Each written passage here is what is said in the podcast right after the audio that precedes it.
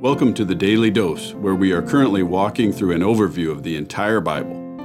When a person understands the truth of how God has worked through history, their whole view on life is enriched with meaning, purpose, inspiration, and power.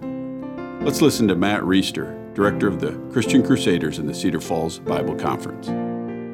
In yesterday's Daily Dose in Exodus 1 and 2, we were introduced to Moses for the first time, and we heard at the very end of that that God remembered and he heard and he knew the Israelite people were under oppression and he was about to do something. And in Genesis, Exodus 3, excuse me, we will hear about Moses being called by God. First of all, God comes in a burning bush while Moses is tending sheep in Midian. Remember, he escaped from Egypt to the land of Midian and he's tending his father in law Jethro's sheep.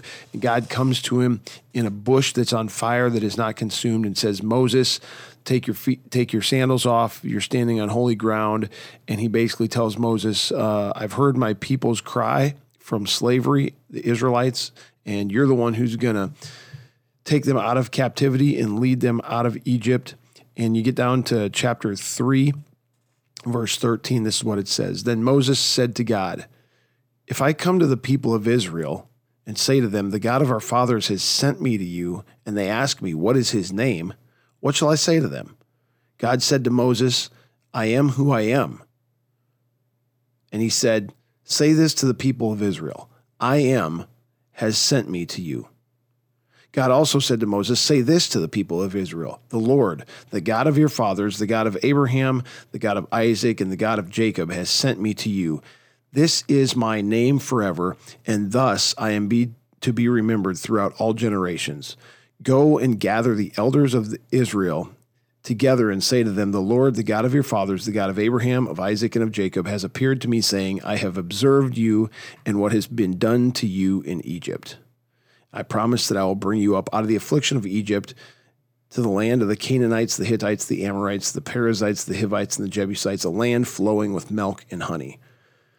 So there's where we're headed. Moses is going to go to Pharaoh. He's going to go to the Israelite people. He's going to say, God has sent me to deliver you from Egypt. And they're going to say, What is your name? And in God's name, he says here is, I am who I am, which what a name. What a name.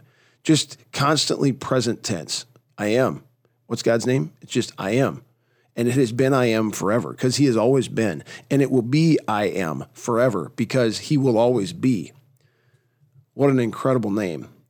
Now, what's even more incredible is when you fast forward to the New Testament, this name that God gives Moses and gives us in Scripture thousands of years earlier, way back in the book of Exodus, sets Jesus Christ, the Messiah, the Son of God, who comes to deliver his people, truly deliver his people, not just from slavery in Egypt, but from slavery to sin by death on the cross and resurrection from the grave.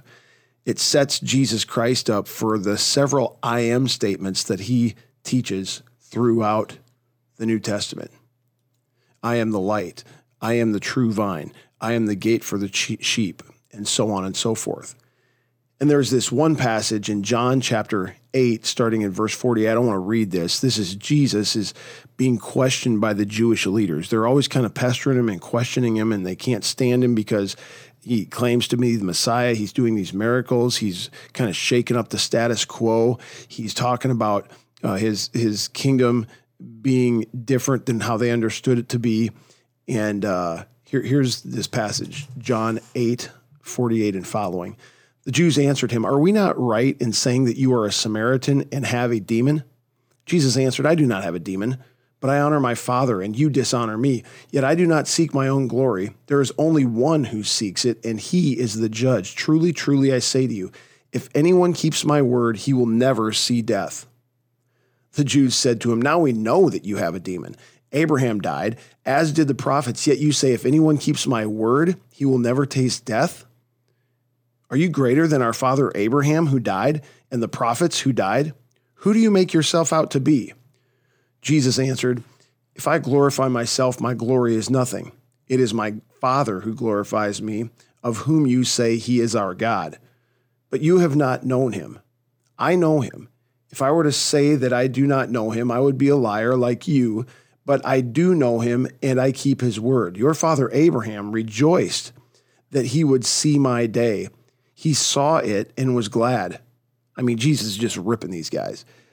So the Jews said to him, You're not 50 years old, and you have seen Abraham? Jesus said to them, This is it right here.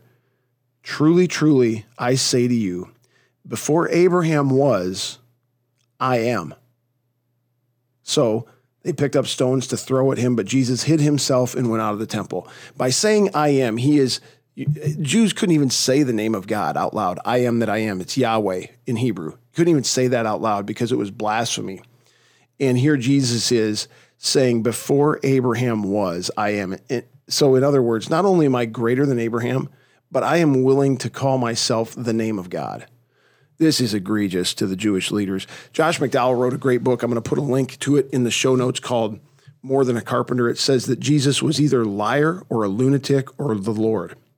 And he either knew he wasn't God and he claimed he was a liar, or he thought he was God, even though he wasn't. Uh, he was a lunatic, or he was the Lord. There's no question when you read this statement right here that Jesus thought of himself as God and the rest of the evidence demands a verdict, whether he is a liar, a lunatic, or the Lord. Thank you, God, for this incredible passage that thousands of years ago gives us your name.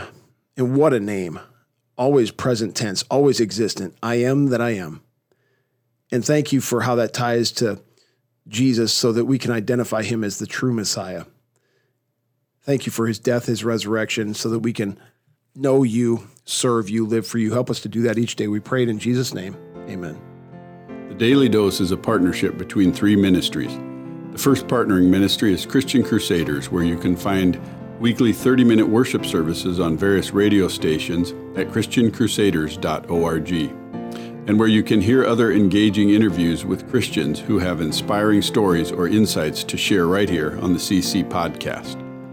The second partnering ministry is Fresh Wind Worship, where typically they host a weekly worship service at 10:30 a.m. in the Diamond Event Center in Jorgensen Plaza at Western Home Communities. But for now, their services will be available on their YouTube channel, Fresh Wind Ministries, and linked to their Facebook page, Fresh Wind Worship. The third partnering ministry is the Cedar Falls Bible Conference, whose 2019 conference messages are available in video format on their website cedarfallsbibleconference.com. And don't forget to mark your calendar for this year's conference, the 99th annual, Saturday, July 25th through Saturday, August 1st. If this podcast is a blessing to you, please subscribe to it, leave a five star review, and prayerfully consider financially supporting one of the ministries mentioned above. Thank you for listening, and may God richly bless you.